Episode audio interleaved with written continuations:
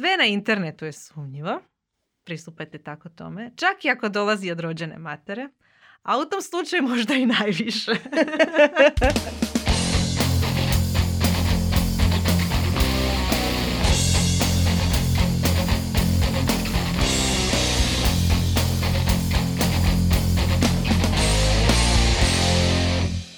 Dobar dan i dobrodošli u novu epizodu Netokracija podcasta. Ja sam Mija, a sa mnom je Kornelija. Bog Kornelija. Bog. A to znači samo jedno. Danas pričamo o društveno-marketinškim temama. Jej! na veliku radost uh, onih koji se bave marketingom na društvenim mrežama. Danas ćemo pričati o jednoj vrlo, vrlo važnoj temi, a to je kako zaštititi svoje Facebook stranice, poslovne Instagram profile, od e, napada zlonamjernika koji bi rado se dočepali tih podataka, e, e, oglašivačkih budžeta, profila i tako dalje i upotrijebili ih za svoje zle svrhe. Uz Korneliju danas ćemo imati dva gosta koji e, će nam reći nešto više o tome kako su im hakirani e, njihovi društveni profili ili kako se zaštititi od njih. Ela Dvornik Pierce, influencerica, će govoriti naravno o prvoj temi, a Tin Klasić, senior client solution manager u HTT Pool Hrvatska, će govoriti o tome kako se zaštititi. Jesi uzbuđena, Kornelija? Skroz.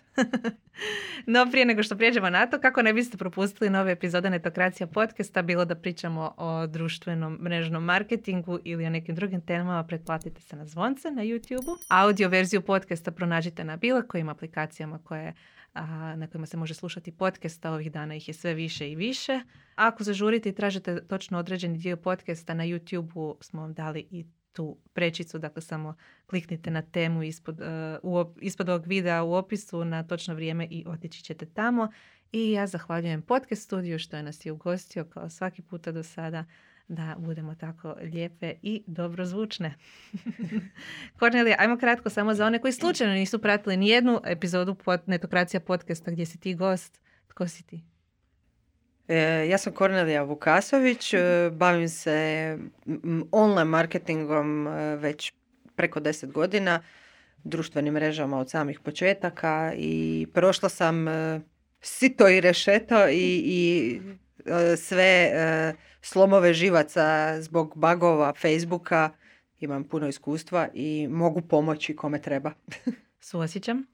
Osim toga, ti si moja suborkinja u grupi Društveni mediji koja okuplja sve one koje zanima marketing na društvenim mrežama ili bave se njime, htjeli ne htjeli. A jedan od najčešćih postova koje tamo vidimo tiče se, odnosno glasi otprilike ovako. Je li ovo prijevara? Je li ovo skem? Je li ovaj mail lažan?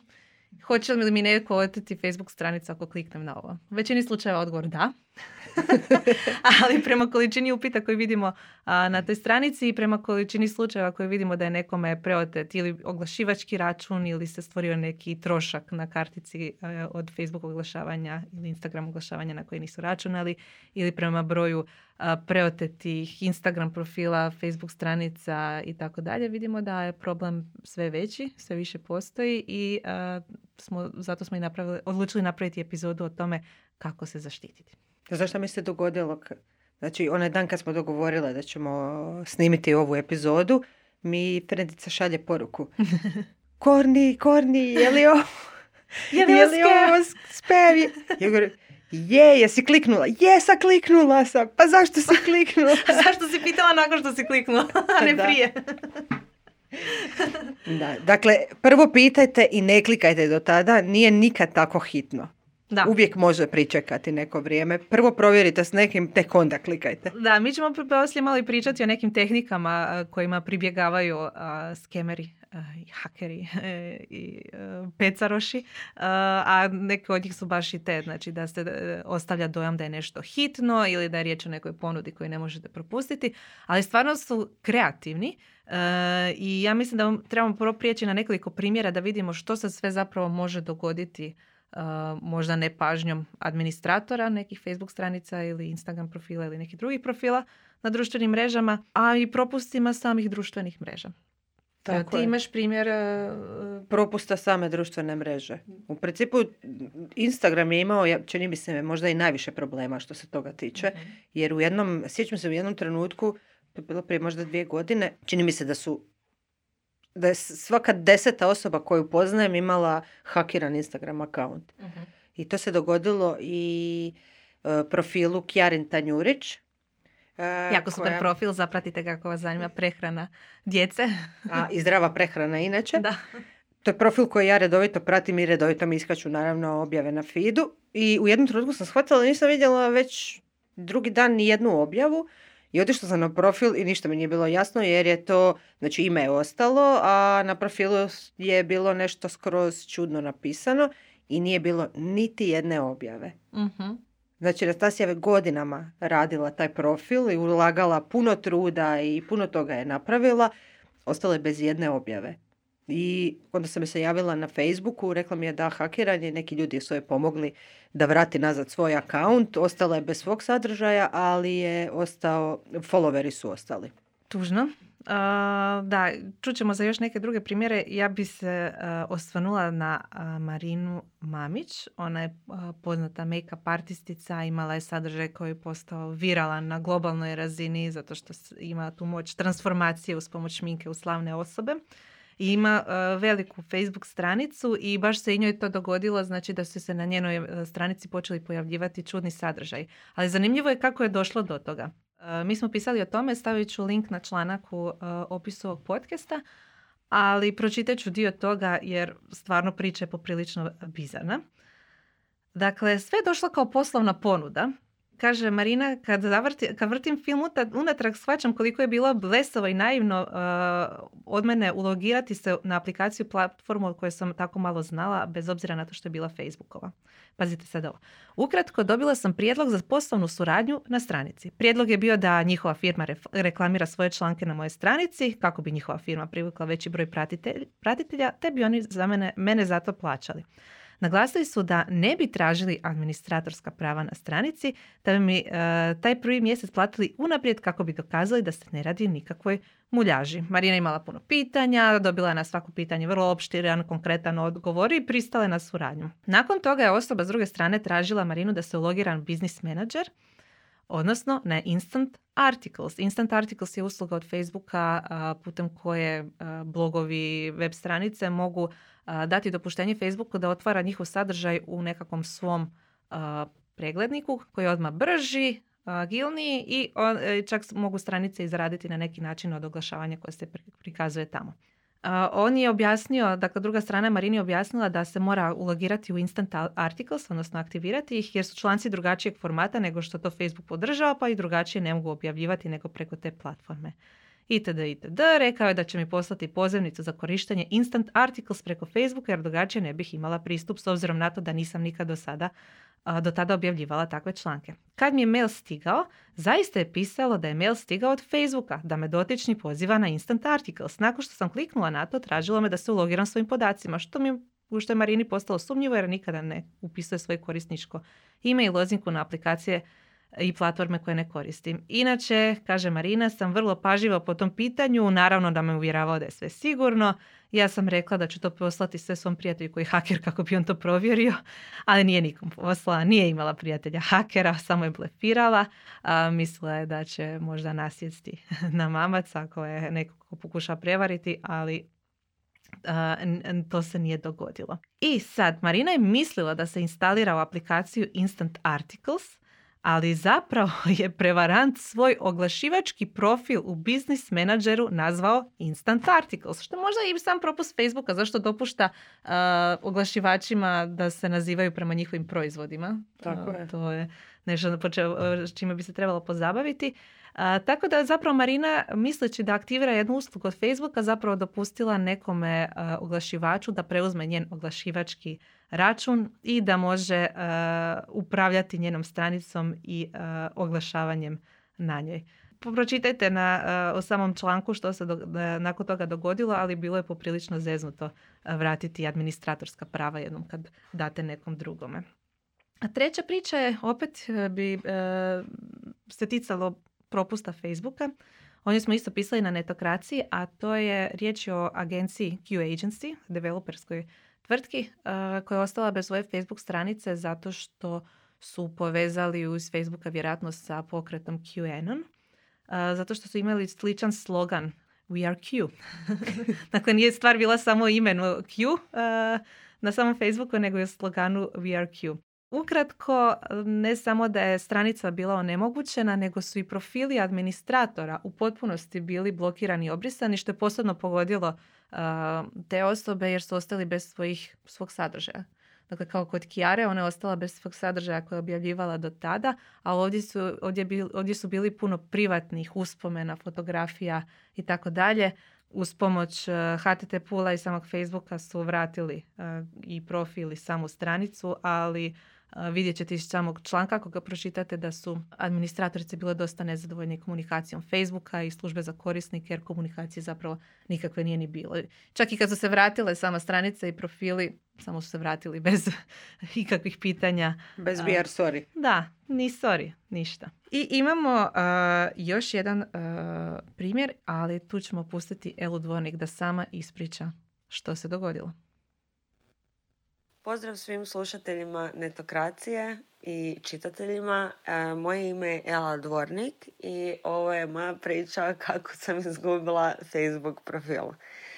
Dakle, desilo se prošle godine, dobila sam poruke u inbox da netko s mog privatnog profila traži ljude kreditne kartice. Normalno, prvo sam posumnila da me neko hakirao, međutim, brzo sam shvatila da su oni napravili fake profil koji je izgledao identično mom. Znači, od onog kad sam se rodila do... Čak su i napravili fake profile mojih prijatelja, muža, moje mame sa njihovim slikama. I onak, na prvu je stvarno izgledalo legit, kod da sam ja.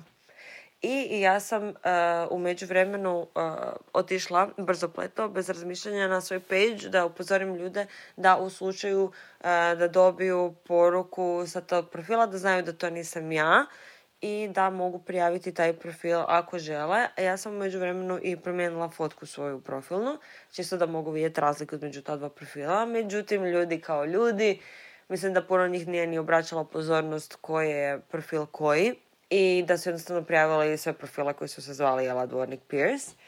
I idući dan sam ja dobila poruku od Facebooka da je moj account disablan i da mogu downloadat svoj data ili mogu potvrditi svoj identitet. I ja sam pomislila, ok, stavit ću osobnu iskaznicu i onako imam verificiran page, već imaju sve moje podatke. I stavila sam i odbili su me.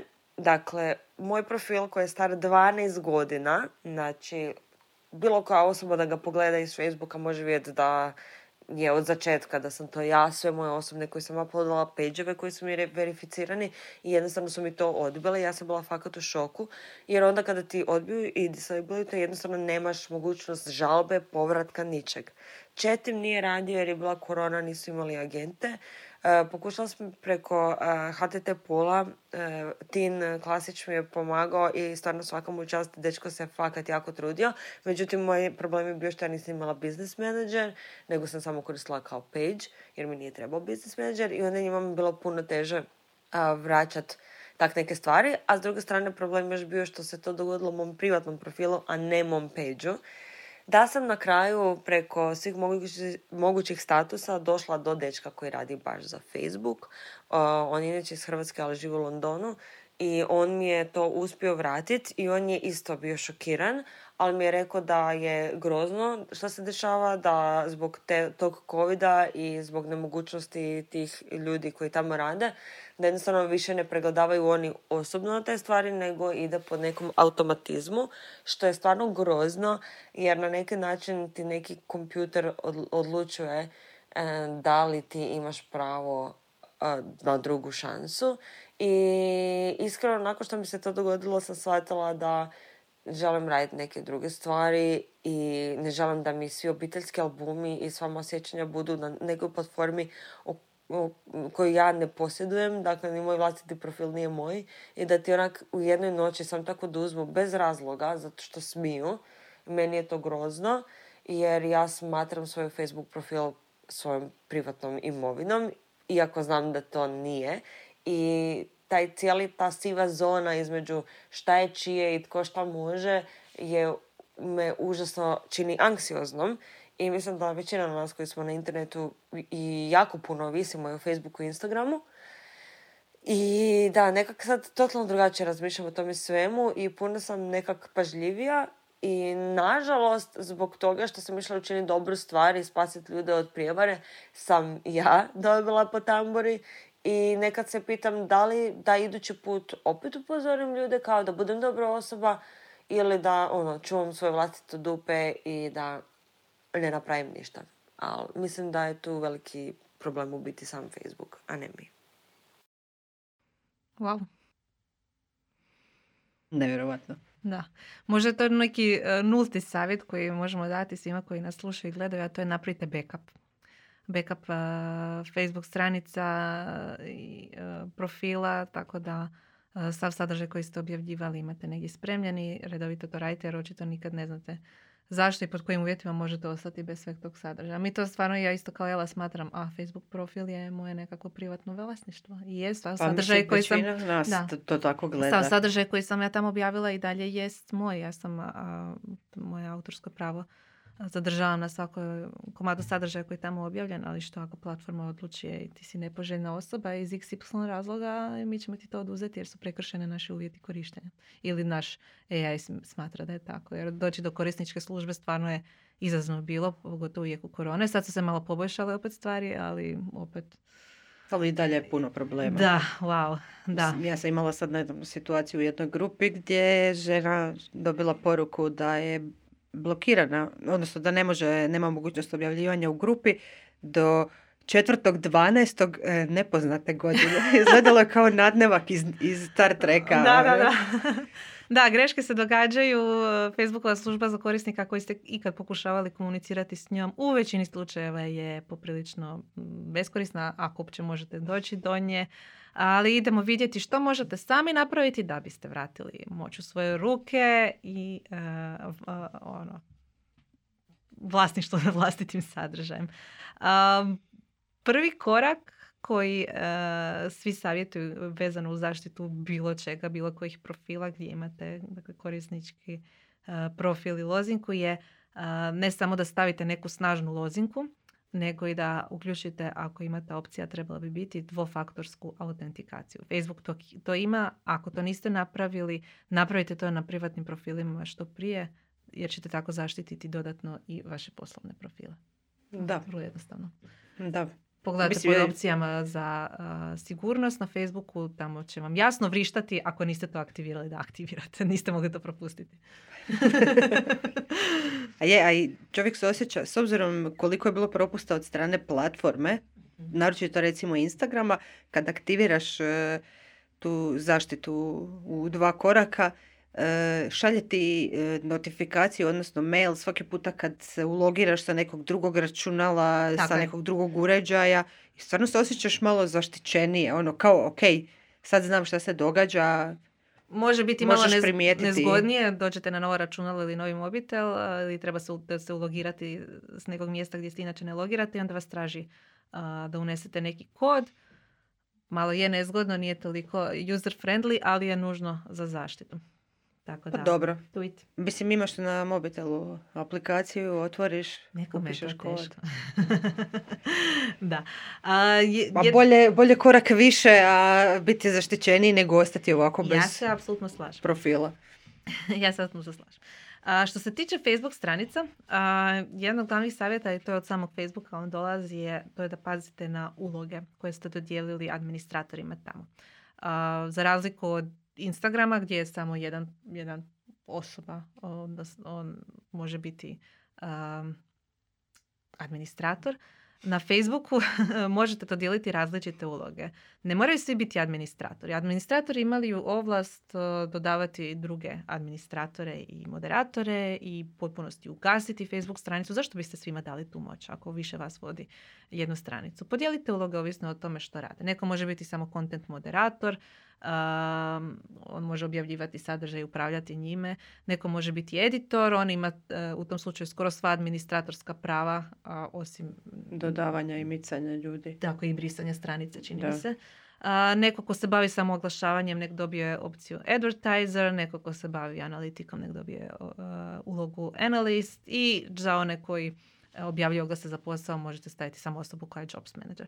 Mislim da su to sve trenutno dostupne uloge I možda dodatni savjet koji bih ovdje stavila je da svakog aktivirate business manager, jer onda dobivate neke naprednije opcije. Dakle, možete i drugim tvrtkama davati pristup e, vašem računu u nekom ograničenom obliku, tipa ako neko želi se oglašavati preko vaše stranice, ne znam, influencer ste i surađujete s nekim brendom i njihova agencija želi pristup vašem računu, da može dodatno oglašavati neki sadržaj koji ste objavili u suradnji sa brendom, onda ćete preko biznis menadžera ne dodati neku osobu, nego tvrtku i onda je lako ukloniti kad kampanja završi. To je puno sigurnija opcija nego dodavanje neke, nekog pojedinca. A, također, ako aktivirate i business manager i ako spojite Instagram profil sa svojim Facebook business managerom, onda možete upravljati i Instagramom putem business menadžera na Facebooku. Tako da svakako savjetujem da to aktivirate i lakše ćete onda i doći do poslovne službe za korisnika ako bude trebalo i tako dalje. Da, Mislim, čini ti se besmisleno kad imaš jednu stranicu, primjerice, sad aktivirati business menadžer, ali treba si osigurati ono svu moguću zaštitu, ja mislim. Slažem se. Idući savjet, nemojte prihvaćati prije, zahtjeve za prijateljstvo nepoznatih ljudi. Ha, ha, ha. Naravno, onih koji se ne zovu imenom i prezimenom. Ili izgledaju lažno. to može se činiti kao banalan savjet i kakve on ima veze s vašim poslovnim stranom na društvenim mrežama, ali može biti. Nikad ne znate što može ta osoba doznati o vama, kakav social engineering izvesti uz pomoć vašeg privatnog profila ne bi li došao i do vaših poslovnih profila. Pogotovo ako imate oglašivački profil koji je povezan s vašom kreditnom karticom, pa onda neko može nabaciti par stotina dolara oglasa na neki svoj biznis. Da. Ja ti se to ikad dogodilo? na sreću nije, ali već jako dugo ovaj, to ni ne radim, pa ovaj, ali znam da se do mnogima dogodilo. da uđu, da dobiju račun, da vide račun i ono, 200, ovi 200 dolara ja nisam stavio ja. Da, to je isto jedan dodatan savjet, a to je da recimo na tjednu ili nekoj dvotjednoj bazi provjeravate što se događa uh, u administraciji vaših Facebook stranica. A ko se sve našao među ovim administratorima, moderatorima, da se nije možda pojavilo neko novo nepoznato lice ili neka tvrtka ili instant articles, kao u slučaju Marine. Isto tako da provjeravate što, e, što se trošilo sa vaše kartice na oglase, dakle da ne čekate da dobijete račun, nego da unaprijed probate spriječiti neke prijevare, dakle pronjuškajte redovito je li sve tamo. Da, i naročito ako preuzimate stranicu od nekoga, znači ako ćete voditi stranicu za klijenta i uzimate, preuzimate od neke druge agencije, dobro provjerite i s klijentom tko su osobe koje, koje se nalaze u, u različitim ulogama, da tako da potvrdite da su sve to osobe koje moraju biti tamo mhm. ili trebaju biti tamo, da, da nema ono viškova. Da, da nema pa onih, da nemaju onih koji ti ono uh, obrišu stranicu. Znalo se meni događati da recimo ja sam bila administrator neke Facebook stranice i prekinula sam suradnju sa onima koji stoje iza stranice, ali sam i dosta dugo ostala administrator. Mogla sam stvarno razne nerede raditi. Ali sam bila poštena pa sam se samo uklonila ili javila da me se ukloni, ali ono, nisu svi takvi. Da se vratimo još na zaštitu privatnih profila, svakako ako niste postavite kontakte ljudi kojima vjerujete, on, oni će biti bitni u nekom trenutku ako vam neko hakira profil. Jesu to ni u slučaju smrti? pa i to, mislim, to, to je tema za sebe, ali doista i to napravite. Ako preminete, ko može dobiti E, pristup vašem profilu ne znači da će vidjeti vaše poruke i privatnu korespondenciju, nego će moći vaš profil prebaciti u komemorativni, ako je to vaša želja. Sad smo dali bonus savjet. Ono. Treba misliti za budućnost. na budućnost. E, idemo sada na ono što je najčešći oblik prijevare, a to je taj uh, phishing, e, čudni linkovi, uh, maliciozni softver koji se krije iza njih i tako dalje i tako bliže. to je ovaj primjer svih onih postava koje vidimo u grupi društveni mediji. Kad dođe neko koji je administrator stranice i dobije u privatnoj poruci na pod, neko je podijelio njihov sadržaj, neki post sa stranice, dobiju na mail, dobiju na najrazličitije kanale komunikacije, nešto što izgleda kao službena korespondencija, u ovom slučaju Facebooka. I najčešće to izgleda kao nekakav, neka hitna obavijest. Morate kliknuti ovdje e, da ne biste ostali bez vaše stranice. S tim da ne piše ovo kao morate kliknuti ovdje, nego morate napraviti ove radnje. Morate kliknuti ovdje da biste verificirali vašu stranicu jer svi žele onu plavu značku, bože moj, ono znak prestiža. ili tako dalje. Ili morate kliknuti ovdje kako biste dobili, ne znam, neke bonuse, kredite za oglašavanje, besplatnih 100 kuna, 100 dolara ili što god. Ali, ali izgled tih, znači kroz notifikacije si zaboravila isto da, kroz spomenuti, notifikacije. kroz notifikacije. Ovaj, izgled tih objava, to, mislim, to izgleda jako loše. U većini slučajeva da, i to je ono što je iznenađujuće. Izgleda loše, vidi se na prvu da nije sa neke službene domene, neki ili čudan font ili neko krivo ime ili tipfeler se uvijek može naći. Pravopisno gramatički nije dovoljno dobro, loš engleski jezik, ne da Bože da je na hrvatskom, da tek se lako primijeti. I opet ljudi nasjednu na to. Meni to nije jasno. Zbog hitnosti. Da, da. Jer ono, ako sad je, ali e, u zadnje vrijeme su bili oni gdje nabroje, ne znam, ono, 30, 50 stranica. Da, da, da. Meni bi to odmah bilo sumnjivo. Ono, zašto sam ja sad tu pobrojena sa ono, jer ako dobiješ obavijest, dobiješ za svoju stranicu, a ne za 30 drugih stranica. Da. Tako da, ako, glav, zlatno pravilo je, ako vam nešto izgleda sumnjivo, vjerojatno je sumnjivo. 100% je sumnjivo. Imali sam jedan primjer gdje e, zapravo nije bila sumnjiva objava, bila je neka obavijest od Facebooka, ali je osoba primijetila da je loš prijevod na hrvatski. To je zato što Facebook i dalje nakon svih ovih godina ima problema i dalje s prevođenjem nekih stvari ali je doista bila, bilo upozorenje od Facebooka. To je jedan jedini put da sam vidjela da je nešto bilo pravo upozorenje, a da je nekome izgledalo sumnjivo. U svim ostalim slučajevima je bilo sumnjivo. je bilo neki skem u pitanju. A je, ali ovisi gdje dođe ta poruka. Da, idemo, idemo uh, uh, nabrati neke stvari kako prepoznati. Evo recimo da dođe mailom poruka administratoru na njegovu mail adresu neka izlaka obavijest od Facebooka, kako prepoznati da je lažno? Što su neke stvari na koje treba obratiti pozornost?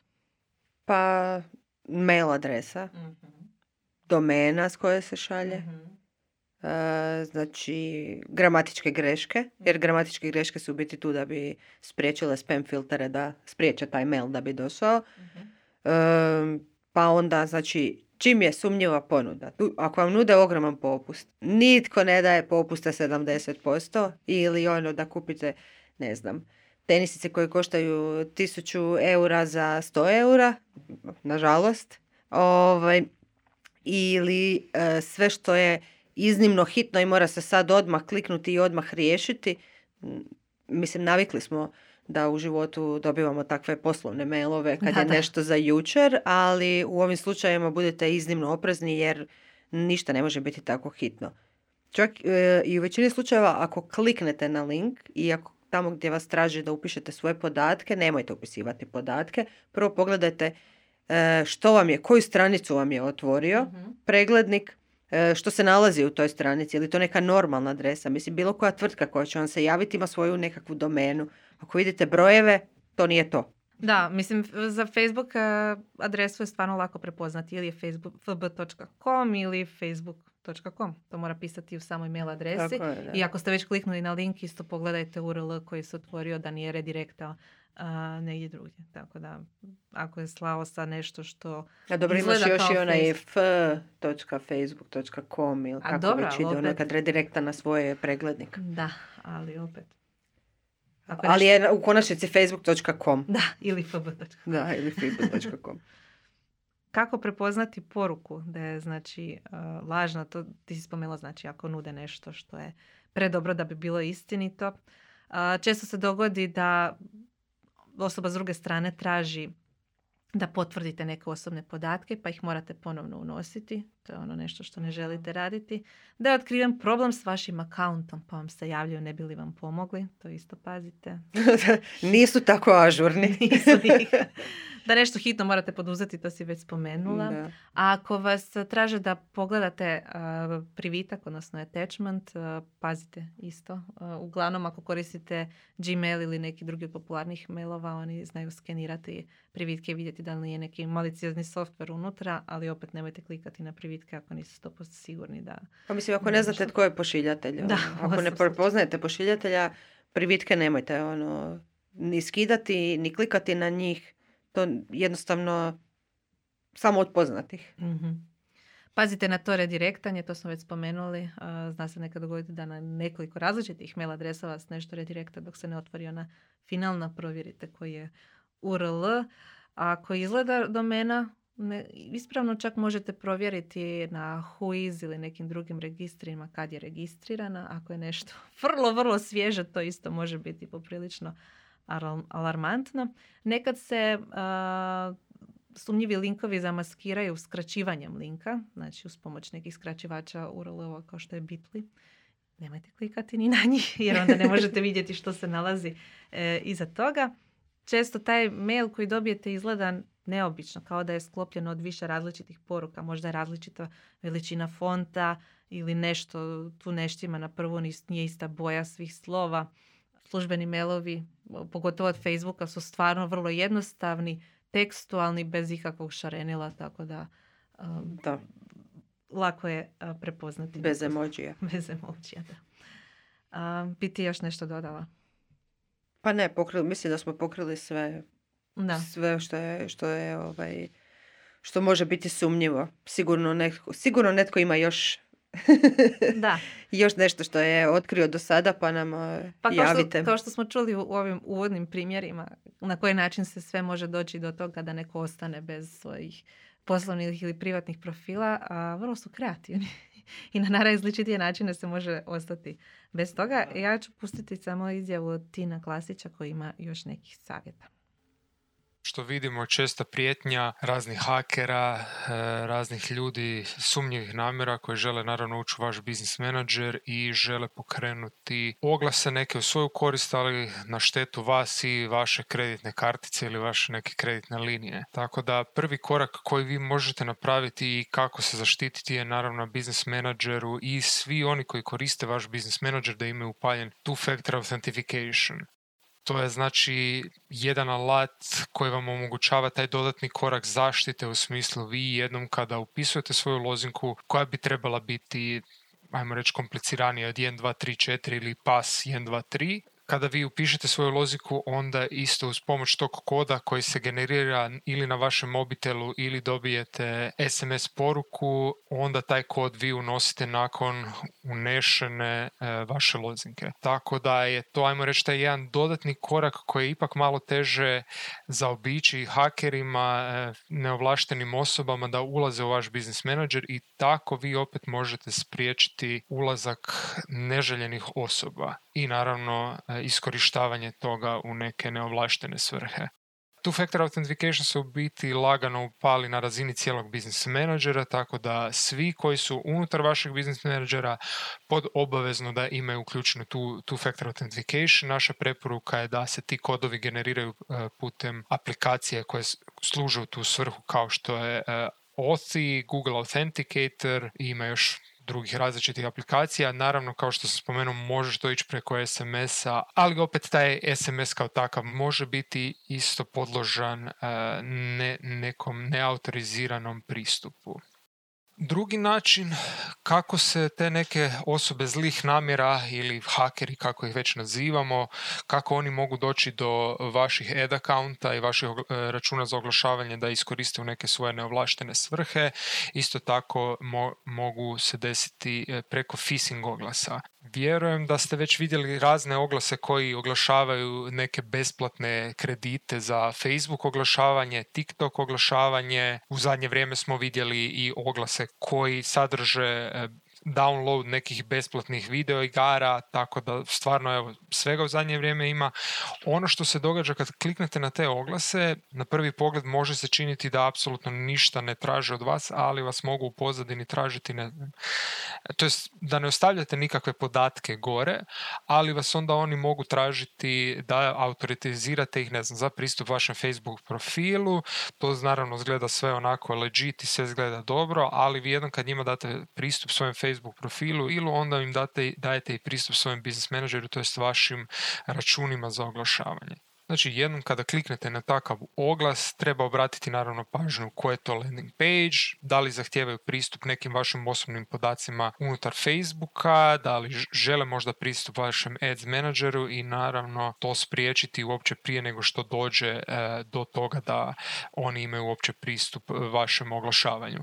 Ukoliko se to dogodi, naravno najsigurniji način je opet pripaziti koje su osobe sve u vašem business menadžeru koje imaju pristup ads menadžeru, maknuti sve sumnjive osobe, sve neke čudne pristupe, isto tako na osobnom profilu pogledati koje su sve aplikacije spojene na vaš osobni profil, maknuti sve aplikacije koje ne koristite, za koje niste sigurni koje izvori koje naprave tu aplikaciju i naravno što češće mijenjati svoj password i taj password, to je slozinke, da budu što kompliciranije kako bi se što lakše moglo preko njih zloupotrebiti taj pristup.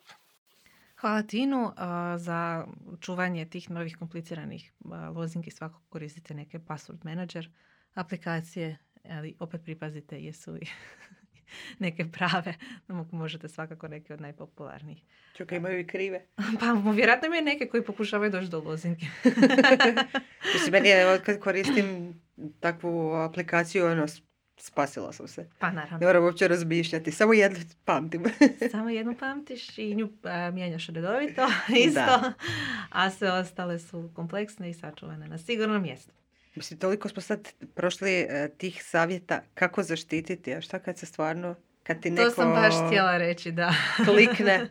kad, kad neko, klikne i da svoje podatke. Kad neko klikne i da svoje podatke, onda zove Korni. Mija. Prije nego što kliknete, napravite screenshot i postavite pitanje u grupu društveni mediji na Facebooku i svi će vam reći da, to je skem. Ali nakon što ste kliknuli, vjerojatno ćete morati kontaktirati službu za korisnike. Onda jedino što možete napraviti kad napokon iskopate gdje se nalazi taj link uh, za kontakt uh, je skrušeno priznati sve svoje grijehe. Ne reći, joj, ostao sam bez, ne znam kako se ovo dogodilo, ostao sam bez profila, bez stranice, bez ovog, bez onog. Recite, kliknuo sam na taj link, pošaljite ga službi ili screenshot maila ili notifikacije na što god već da ste kliknuli, uštedit ćete svima vrijeme i živce. Jer to je jedini način kako vam mogu pomoći ako imaju sve korake koje ste napravili. Ako uspijete doći do njih. Ako uspijete Prva stvar. Druga stvar. Ovaj, Mislim, grozno zvuči, ali za toliku platformu on, taj dio stvarno ne, ne funkcionira. Da, da, da. Osim ako nemate direktni kontakt. Da, da, da. Onda ga zovete Tina. ne bi bio bilo prvi, ne bi bilo prvi put. Mnogi iz grupe su to već radili. Uh, da citiramo našu kolegicu Suborkinju Veroniku Matković, koja je također administratorica grupe Društveni mediji. Sve na internetu je sumnjivo. Pristupajte tako tome. Čak i ako dolazi od rođene matere. A u tom slučaju možda i najviše. S tim da moram reći da moja mama stvarno aktivno koristi društvene mreže i ostale alate. Nije mi nikad poslala nijedan sumnjivi link, ali neka druga daljnja rodbina, nećemo imenovati, jest i to više navrata. ja, ja, sam, ja, ja u biti od rodbine uh, više dobijem od nekih prijatelja. uh mami sam ograničila. Oprosti mama, ali morala sam radi vlastite sigurnosti. Tako je. I vlastitih živaca. Ove, ali da, ja sam isto dobivala te gle, poklanjaju, ne znam šta je bilo zadnje, Adidas tenisice ili tako nešto je bilo, ne znam. Znaš šta je sad najaktualnije ove uh, oni skem linkovi sa gdje ne znam Emil Tedeski ili Rimac ili tako neko u glavnoj ulozi koji otkrivaju kako su ne znam došli do svog bogatstva ili nešto vezano s kriptovalute onda je neko uh, kliknuo na neki od tih profila pa si je slučajno instalirao neku skriptu ili aplikaciju na svoj profil pa onda ta skripta podijeli taj post i tagira 90 drugih prijatelja. To se Aha. meni događa. Ja sam namjestila opciju da mi se ne pojavljuje na zidu automatski kad sam tagirana na neki sadržaj, nego da moram ručno odobriti, pa tako da preporučujem to svima da napravite Prvenstveno iz taštine, da ne bi vas neko tagirao na fotografiji na kojoj niste baš uh, preljepo ispali, pa da možete prekontrolirati taj sadržaj prije nego što bude vidljivi na vašem profilu, a drugi razlog je zato što ste počeli pojavljivati ti uh, scam linkovi gdje se tagira 200 prijatelja na, ne znam, popuzare i naočale ili da se otkrije tajna kako je Emil Tedeschi ovaj, se još više obogatio. To je jedan, evo, zadnji savjet. Uh, prvi je ne klikajte na sumnjive linkove. Ako izgleda sumnjivo, vjerojatno jest. Tako je. Nema, ne, ne. Nemam drugog savjeta. Ne, nemam drugog savjeta. Ako imate još vi koji savjet ili bilo koje drugo iskustvo, javite nam se na infetnetokracija.com ili ostavite komentar uh, gdje god da gledate ili slušate ovaj podcast, a da biste i dalje gledali i slušali, pretplatite se putem YouTube-a, kliknite na zvonce ili bilo kojih uh, audio podcast platformi kojih ima sada uh, milijardu. Hvala podcast studiju što nas je opet ugostio u ovom divnom ambijentu i pozdrav do idućeg puta. Bog!